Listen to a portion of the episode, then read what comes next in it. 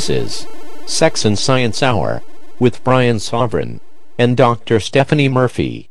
Get your freak on.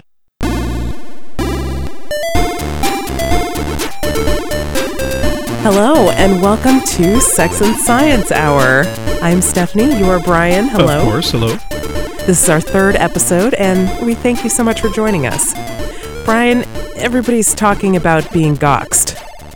Oh boy. I don't know if I want to talk about Gox because it's kind of sad, but our first segment is kind of full of depressing bad news, so I think we might as well at least give it a mention. But um, yeah, so if you haven't heard, there was a, there's been some stuff going on this week, huh? Some stuff. Yeah. Yes, that- I just try to remember that we're on the radio, so Yeah. to keep myself clean here. That's uh, that's putting it mildly. Well, it, it's a tough subject to keep clean about, you know, because it, it's it's Oh, such a mess.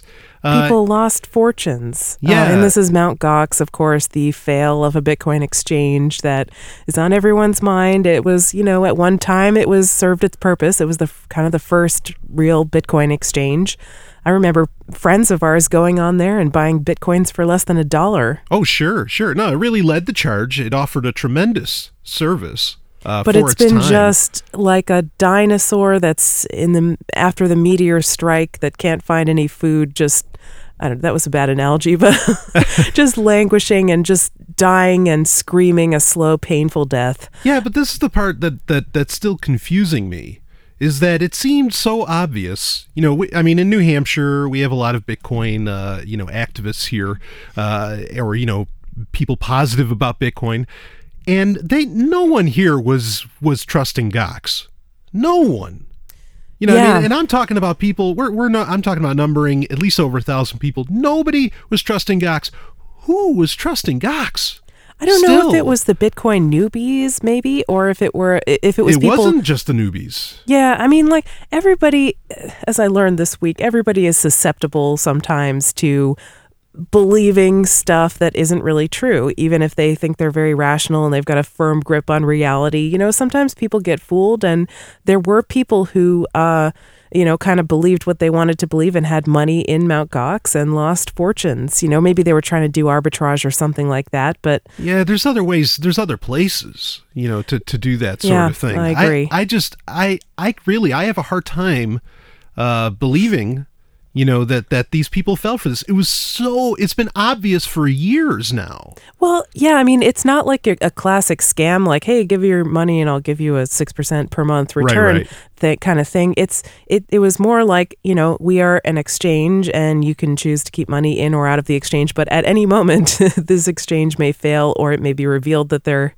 insolvent and broken and you won't be able to get your money out.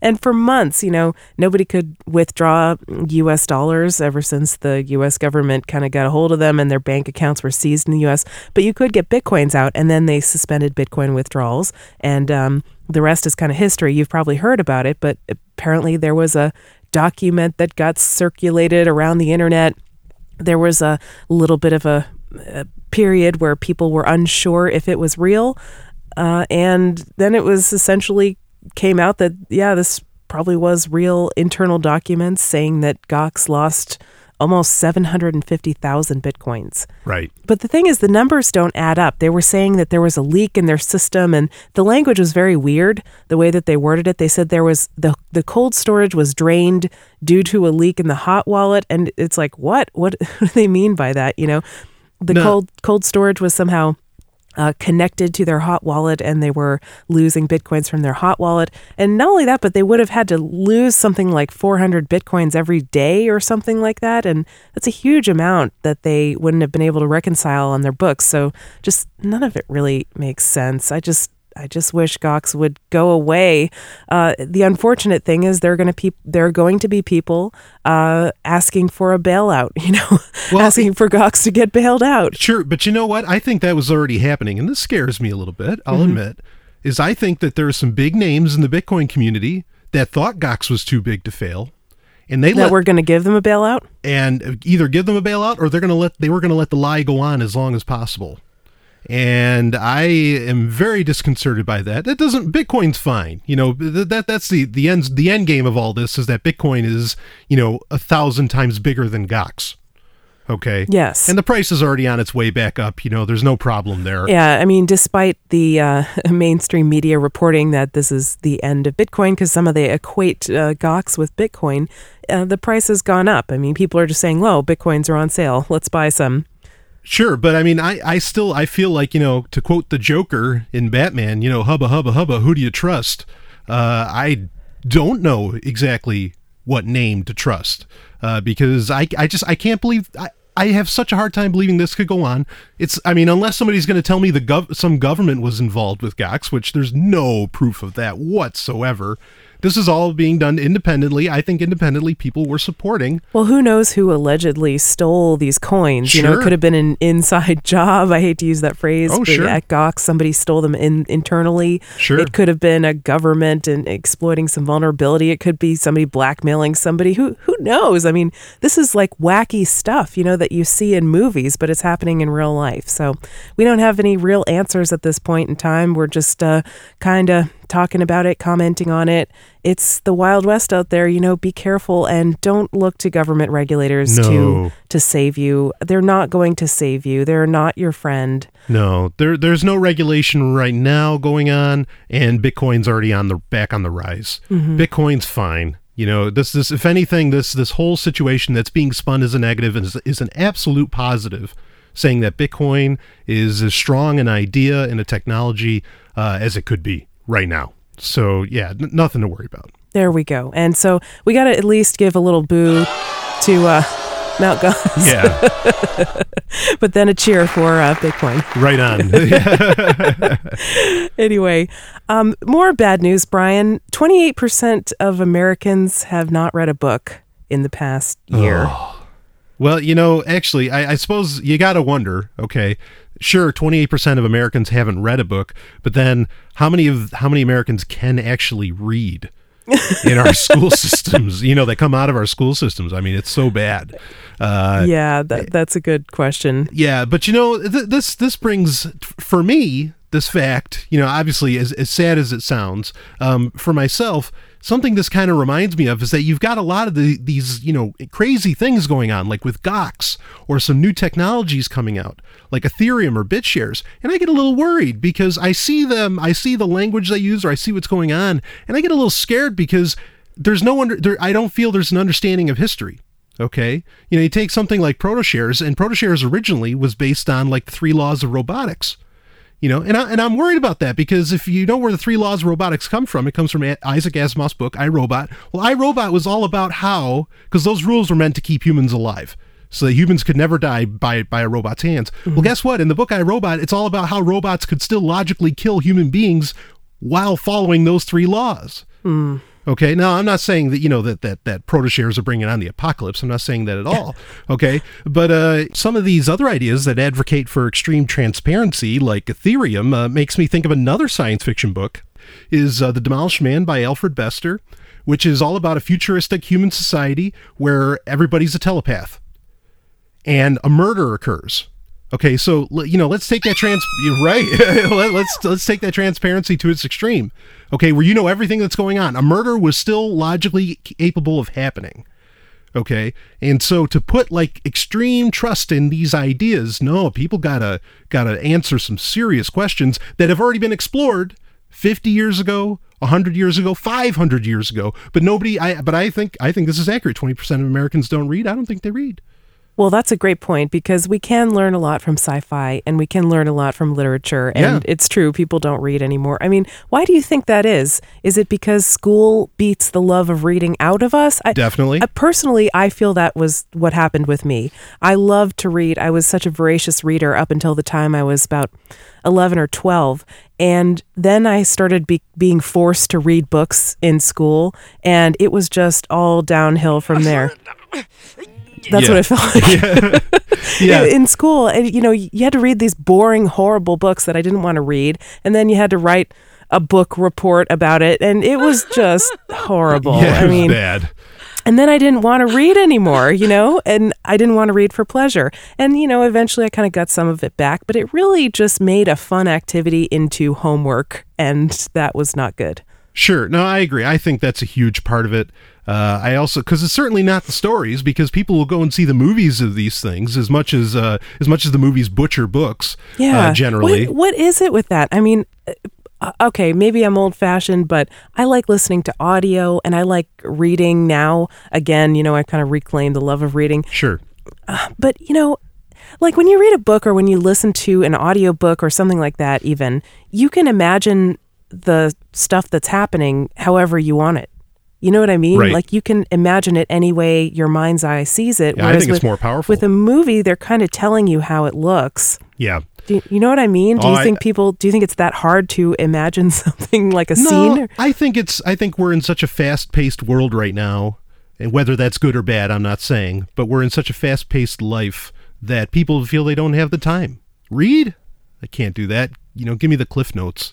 You know, or uh, you Mm-hmm. Sometimes know, I give me the feel movie. that way with um with like reading books, or but I feel the same way with watching videos. Like I I actually prefer the audio medium because it allows me to drive or do other things while I'm listening. Right, but I mean, you lose something because when you read, your brain like almost forcibly chews on it. Okay. And in fact, actually, there's studies that say that even reading fiction novels uh, makes you smarter for whatever that means, or you know, your brain works better. We'll oh just yeah, put it that way. it's definitely an intellectual stimulation, and it helps your mind Right. grow. You know, Right. And and when you read again, you, your mind almost instinctually, you know, chews on what it read. And it takes time with it. As to where, you know, with movies and all this other, you know, all these other forms, they generally just like like force feed the info on you. You take it and you move on. Um, and I think you lose something in that because I think we I think it's important to draw your own conclusions on everything. That's the point of being an individual, right? yeah, Yeah. Definitely. Like, have you seen that meme going around on social media that says something like, you know, if you go home with someone and they don't have any books, don't don't do it with them. Yeah, yeah. it doesn't say that. that, but Yeah. I'm trying to clean this up. yeah. Well, speaking of disturbing trends in culture, uh, Brian, I heard that there is going to be the first My Little Pony porn coming out. Oh my.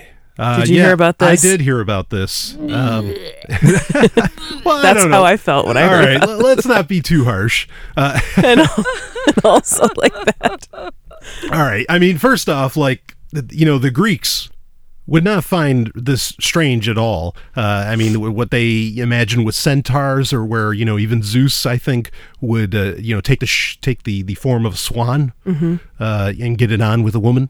Uh, I mean, you know, all kinds of wild tales like that. So That this- was pretty imaginative. This see, this is what happens when you don't have actual porn movies or TV. You just get really uh, insanely creative, yeah. I mean, well, you know, and you put it on vases and frescoes.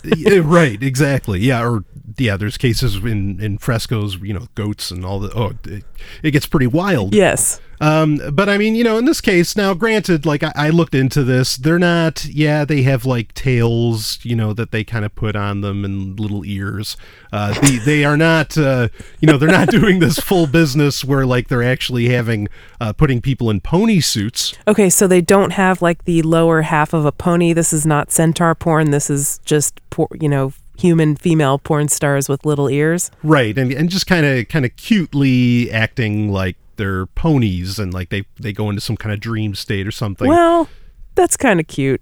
yeah i don't i don't see it as as really myself i don't see it as much crazier it's not something i want to watch but i don't see it as something any crazier than like victoria's secret's angels Okay, and so is this like to appeal to the bronies?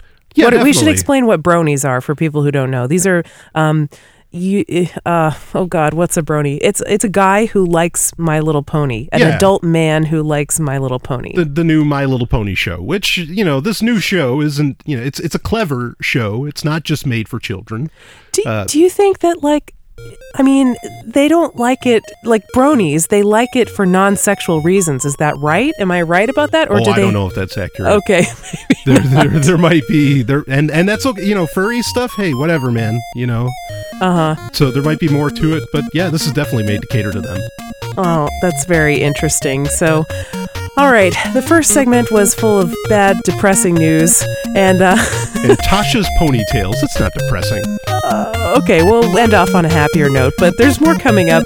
we are going to talk about something that's been on your mind, Brian Doge. Oh, Stay tuned here on Sex and Science Hour. There's more coming up.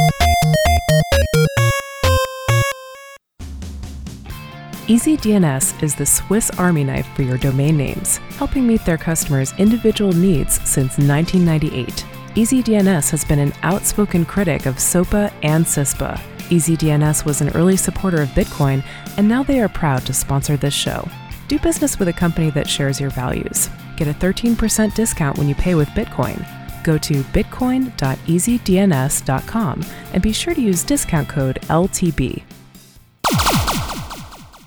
Sex and Science Hour is part of the Let's Talk Bitcoin network, and we are so excited. wait, wait, wait a minute. What's Bitcoin?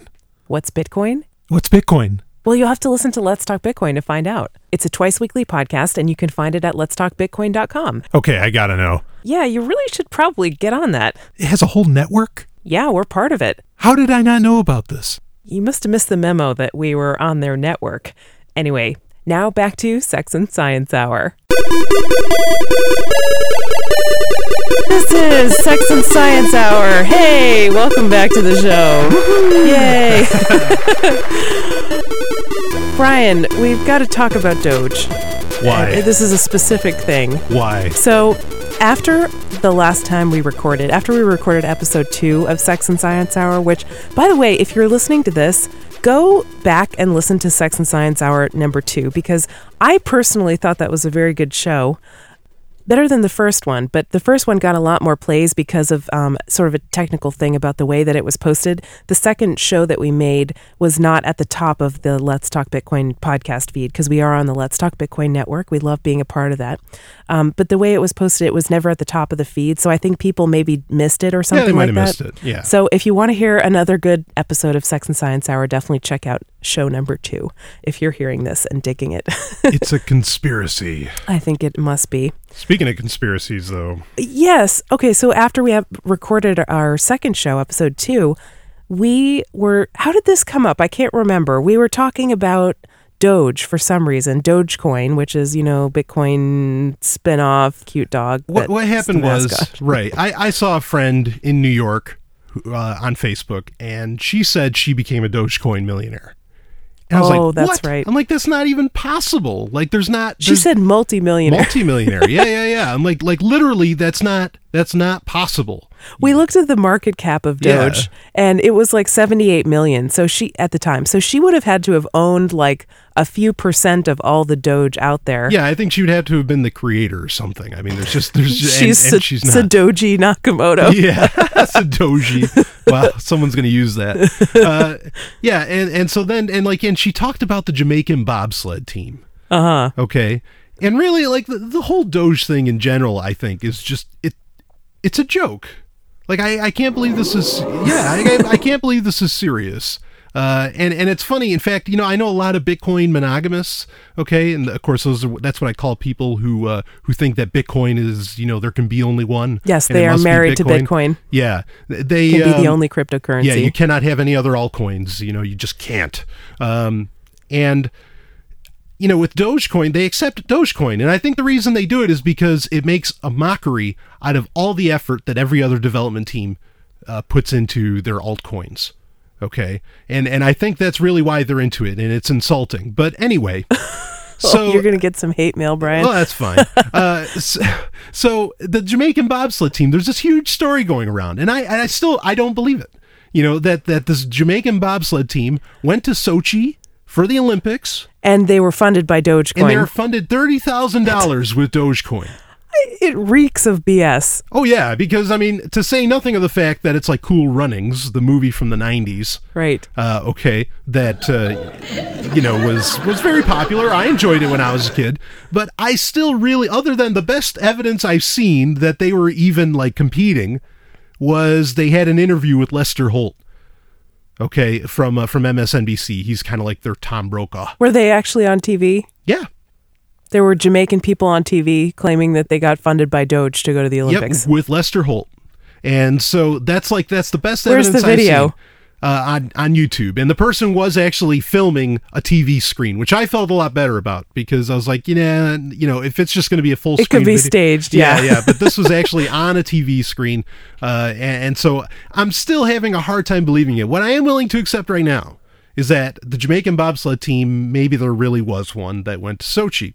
I still have a hard time believing though that uh, that they got Dogecoin and that somehow that they got thirty thousand dollars out of that. That's that's crazy. yeah. I think so too. And if anything, they didn't get it out of Dogecoin. They didn't walk up to the Russians and say, "Oh, here, have some Doge." You know what I mean? They they they So you probably don't think- converted it into Bitcoin. you don't think this is funny? I thought this was just an elaborate joke, and everybody who's in on it thinks it's really funny. if it is, this is the most incredible internet hoax in history.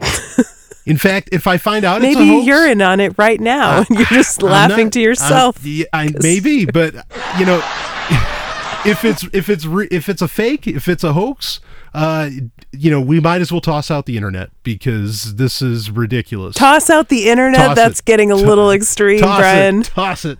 All right. Well, one thing we don't want to toss is our listener questions because we have been getting some emails about Sex and Science Hour. Thanks to everybody who emailed us. Yeah, it's great. You can write in at show at sexandsciencehour.com. And we do have a placeholder domain up at uh, sexandsciencehour.com. There's really nothing there. Eventually, we'll build it up and we'll put up a podcast feed, but we're not really ready to do that yet. So um, just stay tuned for that, and, and we thank you. But of course, our email address does work. And we got an email about private keys, Brian. Okay. I, every time I hear that that phrase "private keys," I kind of think of I had Tina the- Turner's private dancer. well, that too, yes. Uh, but I think of this. I, I used to work in a research lab in college. I was I studied um, biochemistry, and then I ended up getting my PhD in biochemistry. Um, but I had this professor that I worked with when I was in college in a biochemistry research lab. And he used to say, Your buffers are like your underwear. You don't share them with anyone, you keep them totally private. And okay, buffers are like, you know, solutions of different materials that you use to do experiments. And, you know, you want to make sure that you made your buffer. So if you screwed it up, it's no one's fault but yours. You don't trust anybody else to mix them up correctly. you know. Sure. Uh, so I always think of that. Like your private keys are like your underwear. You don't share them with anyone. well, it doesn't help when you don't wear underwear, but oh, well, yes, that's- that's true. is how it is. Well, there's nothing to not share then. that's yeah. There you go. That's the best way to go. So we got an email from uh, listener Dane. He says, "I'm wondering how it's possible to send your bitcoins into the abyss by sending them to a wrong address or losing the electronic wallet. For instance, a downloadable app that gets uh, accidentally erased. What happens if someone buys all the existing bitcoins and then deletes their wallet?" Now that last part didn't exactly make sense, but it is possible to send bitcoins to an address to which you can't move them out of. And the way you can do that is like, okay, Bitcoin addresses uh, are kind of like email addresses. If somebody has your Bitcoin address, that's the public uh, part of it. It's the public public key, right? In the the key pair of the public and private key. Right. So if somebody has your Bitcoin address, they can send Bitcoins to you, but they cannot move the Bitcoins out of that address unless they have access to the private key. So the public um, address receives, the private key moves them out Right. and sends or sends or spends. That's the way you can think of it. So it's totally possible to have a uh, a Bitcoin address to which nobody has the private key, or perhaps somebody had it at one t- at one time in the past, but they encrypted it and then they forgot the password. Or they lost the private key. They had written down the private key on a piece of paper, and the piece of paper got damaged, and now you can't read it. And sorry, it's totally it's lost forever. You know, unless you keep some kind of a record or backup of it, um, it's gone. And so bitcoins that are in that address cannot be moved out. So the bitcoins still exist, but since bitcoins kind of live on the internet, if you don't have the private key to the address that they're in, um, then you can't ever spend them. So they're effectively gone. Yeah, it's pretty much game over Right. at that point. And of course, nobody can derive the public key, uh, or sorry, nobody can derive the private keys from a, a Bitcoin address. Otherwise, Bitcoin would be broken. Right. You know, because then anybody could just spend your Bitcoins if they could crack the code. But nobody's been able to do that. So, um, you Yeah, know, it's it's a pretty good bet that there's a lot of bitcoins that are just gone forever. I think there are. Many thousands, I'm, I'm sure. Yeah, there was a case where a guy had a an old hard drive where he had like literally mined thousands of bitcoins. He had like 7,000 bitcoins on there and he threw away the hard drive and and then later on, he heard, oh, by the way, bitcoins are worth $1,000 each.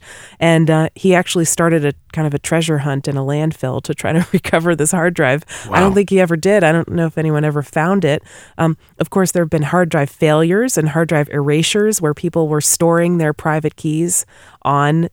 It's actually kind of inaccurate to say you have your bitcoins on a hard drive or on a computer because the bitcoins are on the internet. It's just the key that you need to access the bitcoins is on that hard drive. And if you lose it, then you can't ever access those bitcoins. Yeah, exactly. They're in the blockchain. So as long as the blockchain somewhere, as bitcoins aren't actually gone. Mm-hmm. But yeah, if you can't access them, access them, you, you know, they're they're they as might good as well gone. be gone. Yeah. We also had another situation where um, a friend of ours, I guess his wife sent bitcoins to an address that somehow the, the private key was lost or something like that. It was an Yeah. old it was an old address that was archived somewhere and they didn't know where the private keys were. They couldn't get the bitcoins out. So that was another situation. Have you ever um, lost bitcoins by sending them to an address that was bogus, Brian, or that you didn't have the key to that you couldn't um, spend those bitcoins in the future? Years ago, I messed it up in sending. I don't know that they were. I mean, they were lost, but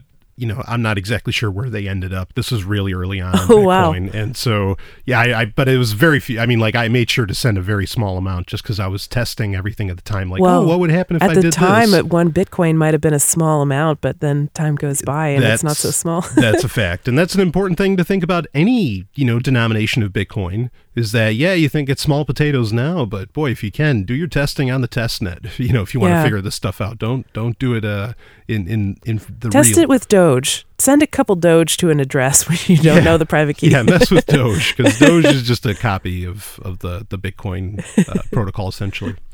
So, and as for the last part of his question, uh, he said, What happens if someone buys all the existing Bitcoins and then deletes their wallet?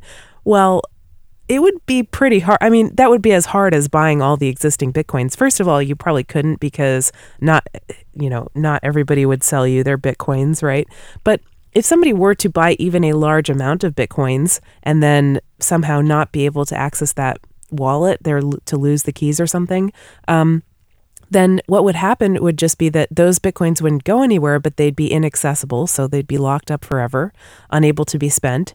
And so just the existing bitcoins that could be spent that were in circulation would become more valuable because Sure. now there are fewer bitcoins. And and bitcoins are pretty much always infinitely divisible. Uh, yeah. you know, even though we only have so many decimal points that we're gauging, well, that can go on and on. Mm-hmm. You know, that it doesn't have to stick to however many. There's eight decimal points right yeah. now. I think Um, that can be changed too. Like if it if it turns out that you know one satoshi at some point, which is the smallest unit of Bitcoin, it ends up being worth a dollar, then they can just add more decimal points, as I understand it, in the Right. Bitcoin code. Right. Uh, I mean, you know, and if you ran into a real problem where someone was doing something so malicious, I mean, I don't know that that's necessarily malicious, but Mm-hmm. uh, you know, then you could just uh, you could do a hard fork, you know, and make an altcoin. Uh, well, I'm sorry, no, you, can't do that opening because up a can of worms. But you know what else is is kind of like a hard fork? what's a, that? a hard 3D printed pelvis. that's kind of like a fork. yeah, it's kind of like a fork. Not really, but uh, I'll accept had to do some kind of a segue here. Uh, apparently, there's a guy who had a um, an injury where he needed to repair a part of his pelvis. Actually, it was a rare form of cancer that was destroying his pelvis, so it must have been some kind of bone cancer or something like that, or multiple myeloma, perhaps, uh, which makes holes in your bones. And he received a uh, 3D printed pelvis. Or at least part of the pelvis, and three years later, it's still kicking. wow, That's pretty good, huh? Three years. Mm-hmm. See, now three years ago, I think of 3D printing as still being very, very much in beta. You know, not uh, not really having it all down. Apparently, they used uh, titanium in order to print the parts of the bone that he needed. Oh, then, so that's yeah. pretty cool. I mean, if you could put if you could print a titanium bone, you'd be walking around like Wolverine, right? oh, sure, right, right, uh, absolutely. I mean, you know that that of course was adamantium, but titanium. oh, uh, excuse me, Brian. well, I just didn't want an emailer to be like, actually, it was adamantium, uh, you know.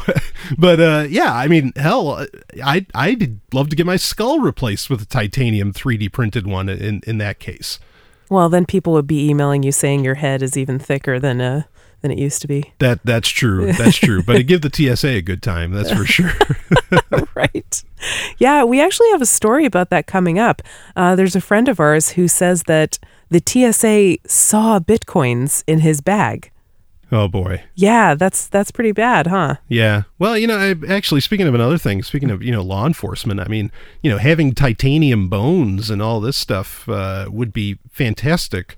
To where you know you you could because I mean sometimes these encounters can be pretty brutal. Uh, you know, and people walk away with Oh, like with- you get beat up by the cops, Yeah, but your skin would still get Yeah. damaged and bruised. But I guess with 3D printing, you know, perhaps it eliminate. Like I always say, it eliminates the need for um, skin grafting, like to take skin from one part of your body and put it on another. Like if you could just take some cells and kind of seed a scaffold, and it would grow into skin, then you wouldn't need to do those painful grafting procedures. Sure, sure. And actually, this is one thing we didn't say on our first episode, but I think personally, it should be possible to do 3D printed foreskin restoration now. That's exciting. And I think that would be really cool because if you could just 3D print one, replace what your parents took away from you because of silly religious traditions, that would be wonderful. That's the world I want to live in. This is Sex and Science Hour. There is more coming up. Hey, everybody. Thank you so much for tuning in to our new show. Yay! yeah, I mean, you already love it, you know. Hopefully. Hopefully, but if we're doing our job, they love it. And if you love it, it would be great if you could help us spread the word because it is a new show. So not too many people have heard the good word of Sex and Science Hour. You know, maybe you could go around and like knock on some doors and say that you have some good news for people. yeah, you don't have to carry a book for this either, but maybe that would help in a white shirt and tie and Yeah, you know, look presentable. Maybe you could carry around like a little tablet instead. And Yeah, help yeah. people subscribe to our podcast feed. yeah, and just you know, have you have you heard about Sex and Science Hour? That would be wonderful. So, yeah, if you could just go ahead and do that. Sunday morning is the ideal time to be doing this, and uh, we'd really appreciate it. Tell them to go to sexandsciencehour.com, and it's really for their eternal salvation. I mean, you're really doing people a favor by doing this. So. Or you could just share it on social media. right, and we do appreciate it. Thank you so much. And now back to the show. You. This is Sex and Science Hour. Here we come. We're coming back. Yeah. Hey. I'm Stephanie. You are Brian. Thanks Of for course. joining me today. We got another listener email that I wanted to talk about here on the show, Brian. Oh, fantastic. This one is about weed. Oh boy. It's about cannabis, actually. All That's right. how he refers to it. kind of a hot topic these days, I think. yeah, Or definitely. maybe when wasn't it? But uh, but in particular, it's it's uh, on the main in the mainstream news these days. Yeah, this is actually from Ken from the Tokyo uh, Bitcoin media meetup. He's a Oh, fantastic. co-organizer, and he says that um, Such a wonderful international audience we have. we do, yeah, and like we really great. appreciate that. We don't want to get like U.S. centric here by No, any no, means, no. even though we do live in New Hampshire, which is maybe the freest place in the U.S. That's Right. not saying much, but uh, anyway. So he says um, cannabis might be an interesting topic to cover. He says, as you know, it has been used for centuries in U.S. history for medicine, uh, oil slash food, textiles, etc., and it grows everywhere with practically little care. George Washington used to grow it in his own garden. Now, do, is that true? Uh, as far as I know, that's true. Uh, I mean, I know it's true that it has all these uses. That's I wasn't disputing that, but George Washington, yeah. I mean, there's some you know there's some legends of George Washington that are true. There's some that aren't. Uh, like you know, like the cherry tree Well, like his his wooden teeth. They weren't wooden. They were teeth taken, unfortunately, From from, humans. from slaves. yeah. Uh, so you know, there, there's some things that are true, some that aren't. Uh, but I think that's one of the ones where it's absolutely true because hemp has been a very popular uh, plant, you know, uh, you know, uh, crop in the United States. Uh, in fact, even you know, around World War II, they were encouraging people to grow hemp, you know, to grow cannabis.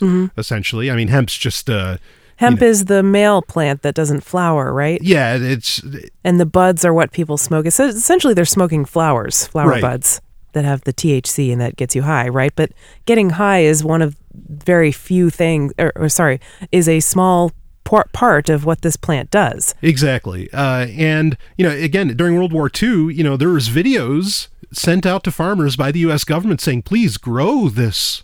You know, I mean, that, that's, it's so funny how far we've come. I mean, now it seems like we're going full circle to where it's getting legalized in a lot of states in the United States. in some States. places, yeah, but I haven't really seen like hemp and industrial uses be focused on. A lot of them are focusing on, you know, medicinal and recreational uses for marijuana, which personally I have no interest in. Like I don't smoke pot and Yeah, I don't either. You know, I'm just not interested in it. It's not my thing. However, I recognize that it a it probably does really help some people who have Oh, yes. certain medical conditions where they need pain relief. It seems pretty, uh, you know, there's evidence that it is an analgesic and it helps people with pain.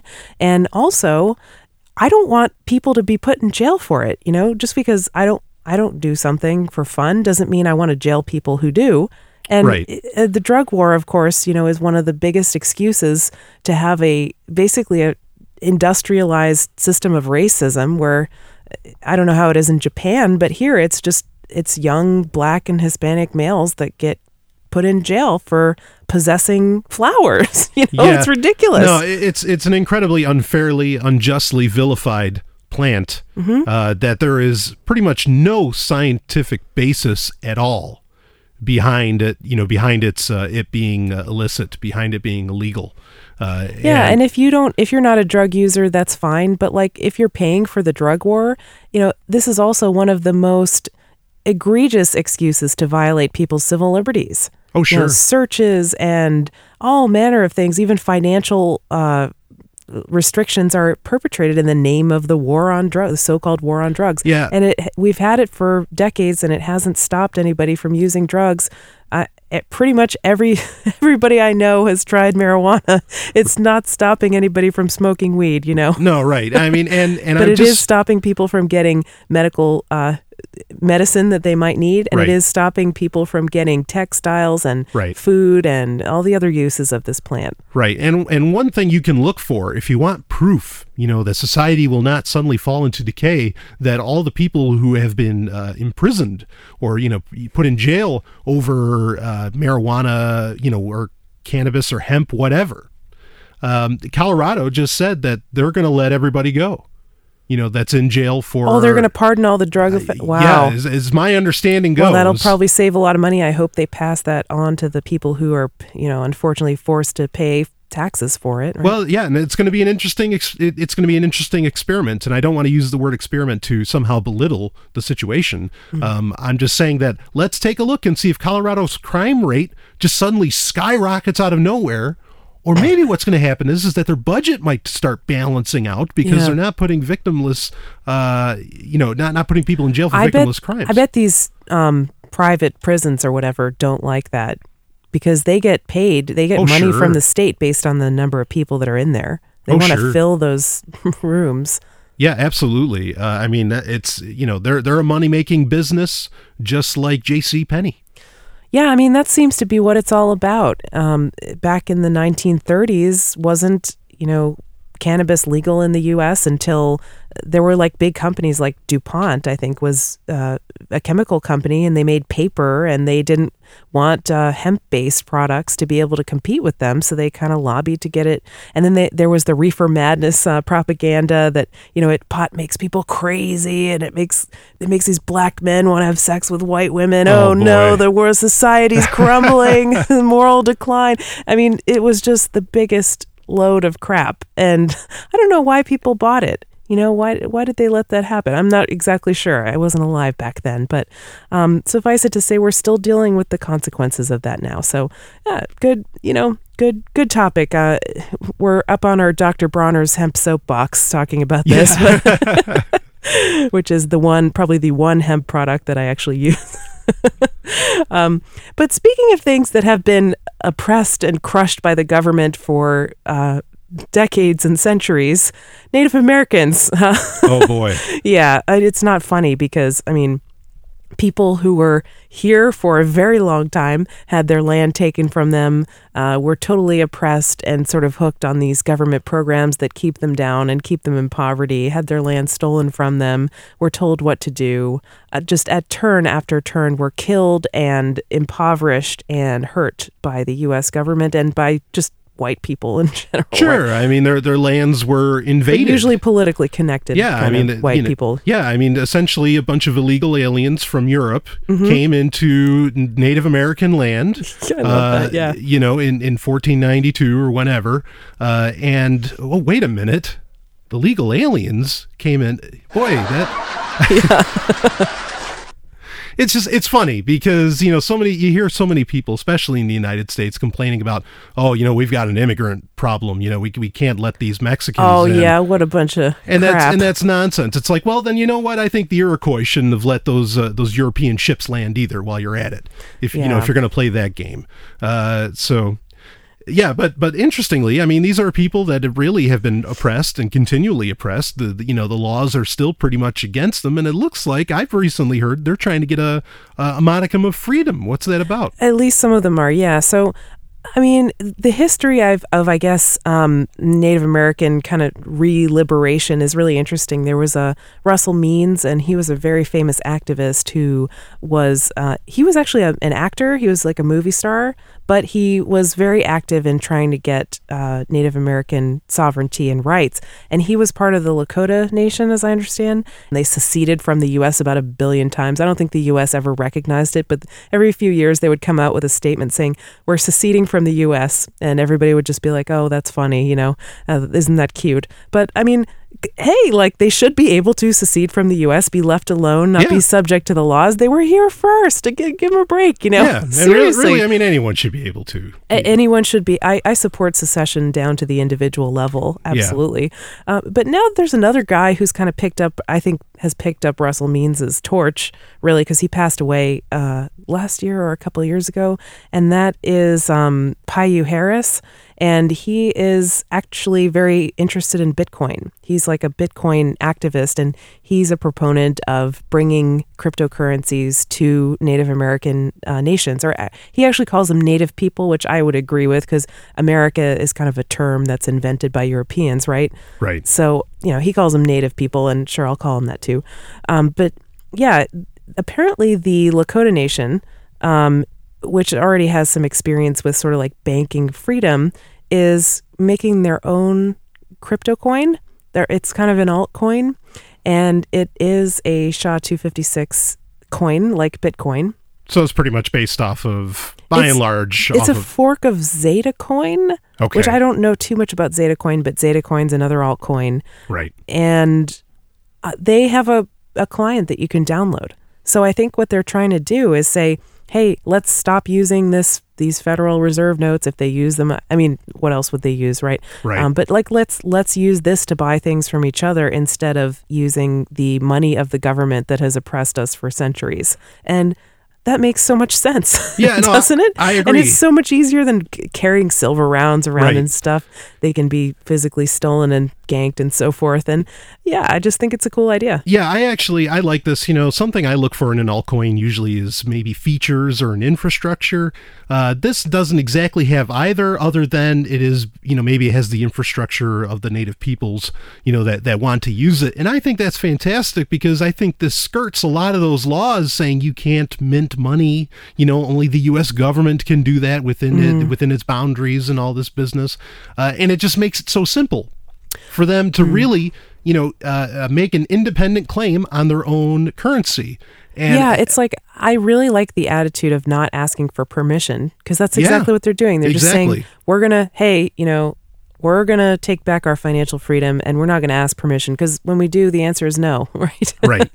yeah, hey, government, would you mind if we just kind of, you know, made our own altcoin and start using that? No, of course not. They're going to, they're not going to be uh, happy about that. So, anyway, uh, it's called Mazacoin, and they've got a uh, they've got mazacoin.org, so you can read about it there.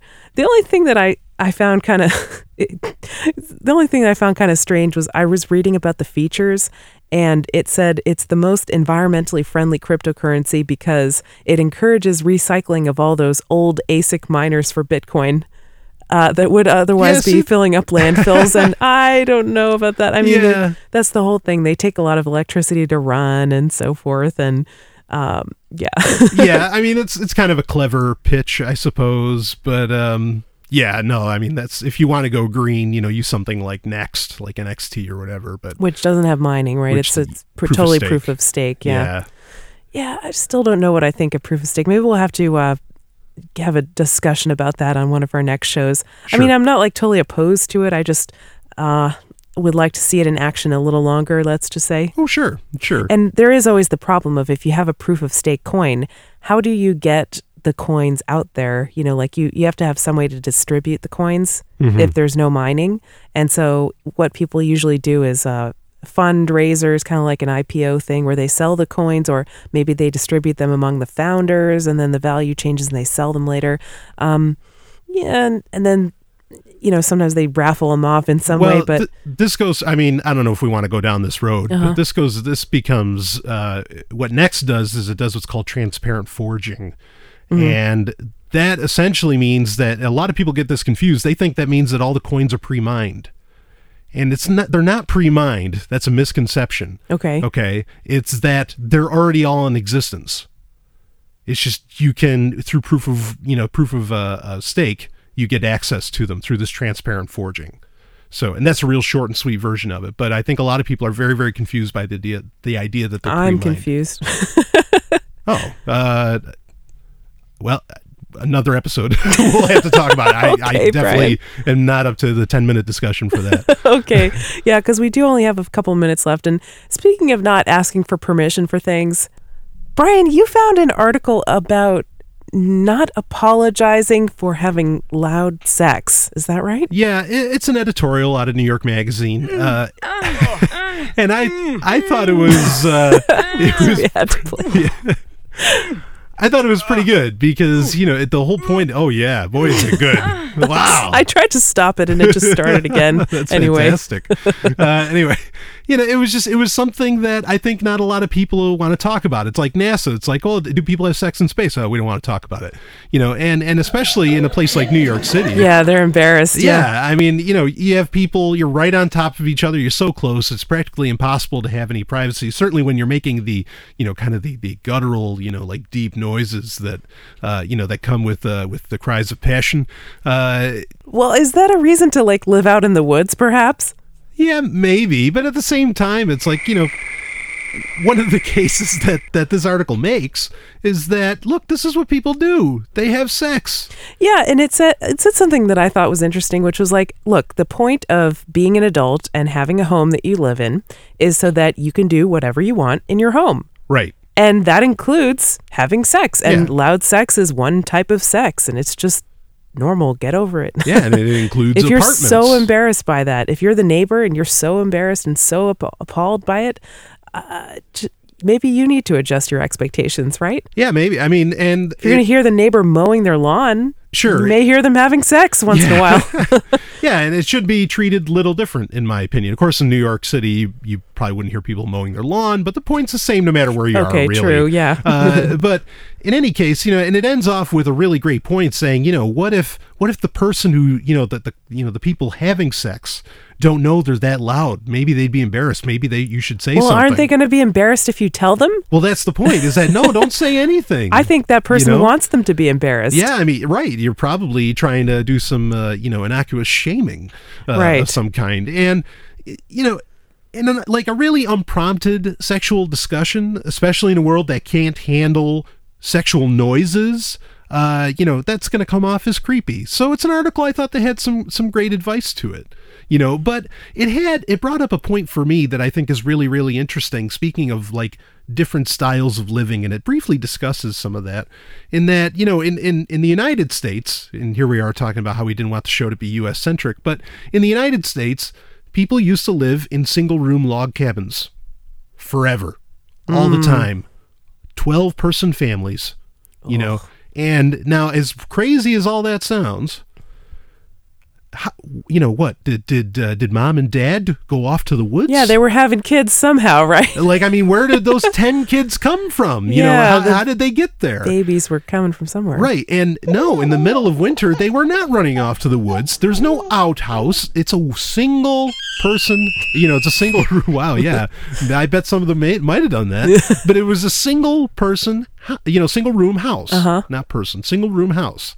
Okay, and so probably the parents, you know, maybe they're picking better times at night to be doing it, Mm-hmm. but the kids were in the same room. I Yeah. hate to, you know, I believe me, I get it. You know, I, I hate to admit to that, but I'm just saying that's probably how it went down. Sex used to be, I think, it wasn't so vilified as it is today. I don't know exactly where that came from, Yeah. but it used to be pretty commonplace. You know, in the Middle Ages, where did people have sex? In church. Nobody nobody knows that. Yeah, why? Because there was no privacy anywhere else and it was the cleanest building in the town. Wow. That's where people had sex. I mean, there, there's there's you know tons of documentation on this fact.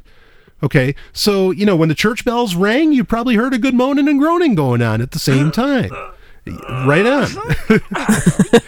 so yeah, I mean the thing is, is that people used to be over this, and I don't know what happened, but this article gives some great They've been advice. reprudified. yeah, yeah. reprudified. Yeah, well, that's interesting because, like, you hear these things about how the Puritans weren't actually that prudish, right? Because they Yeah. did have those arrangements where it was like they lived in the same house Yeah. as a lot of other people, and everybody understood that, you know, couples were going to have time alone and they're going to have sex. And Yeah, by law, actually, by Puritan law, they had to have sex. Yes, they had to. You're, I mean, you're not vilifying sex. You're saying no, you got to do it.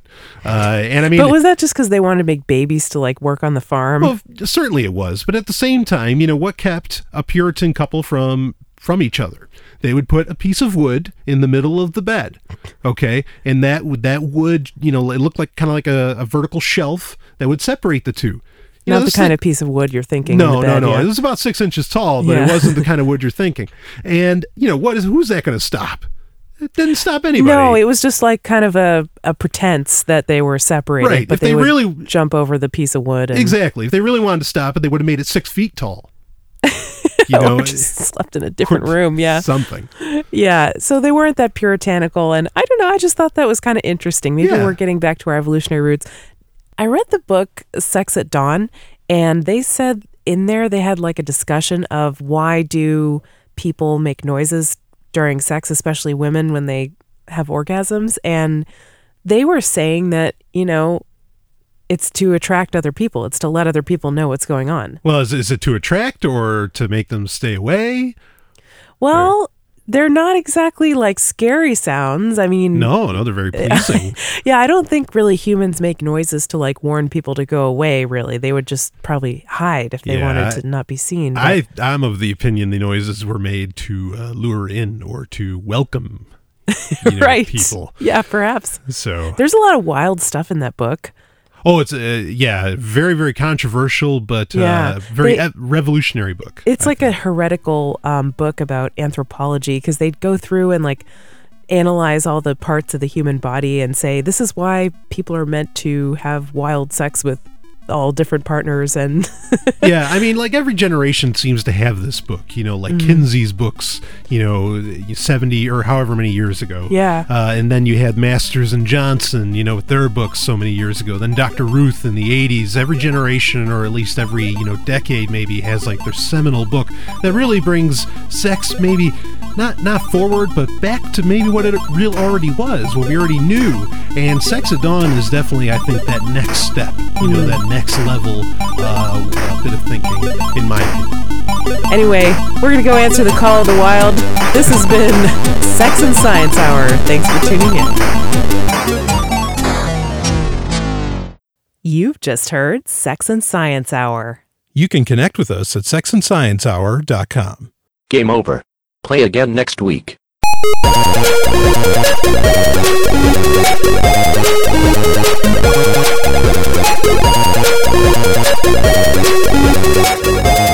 Thank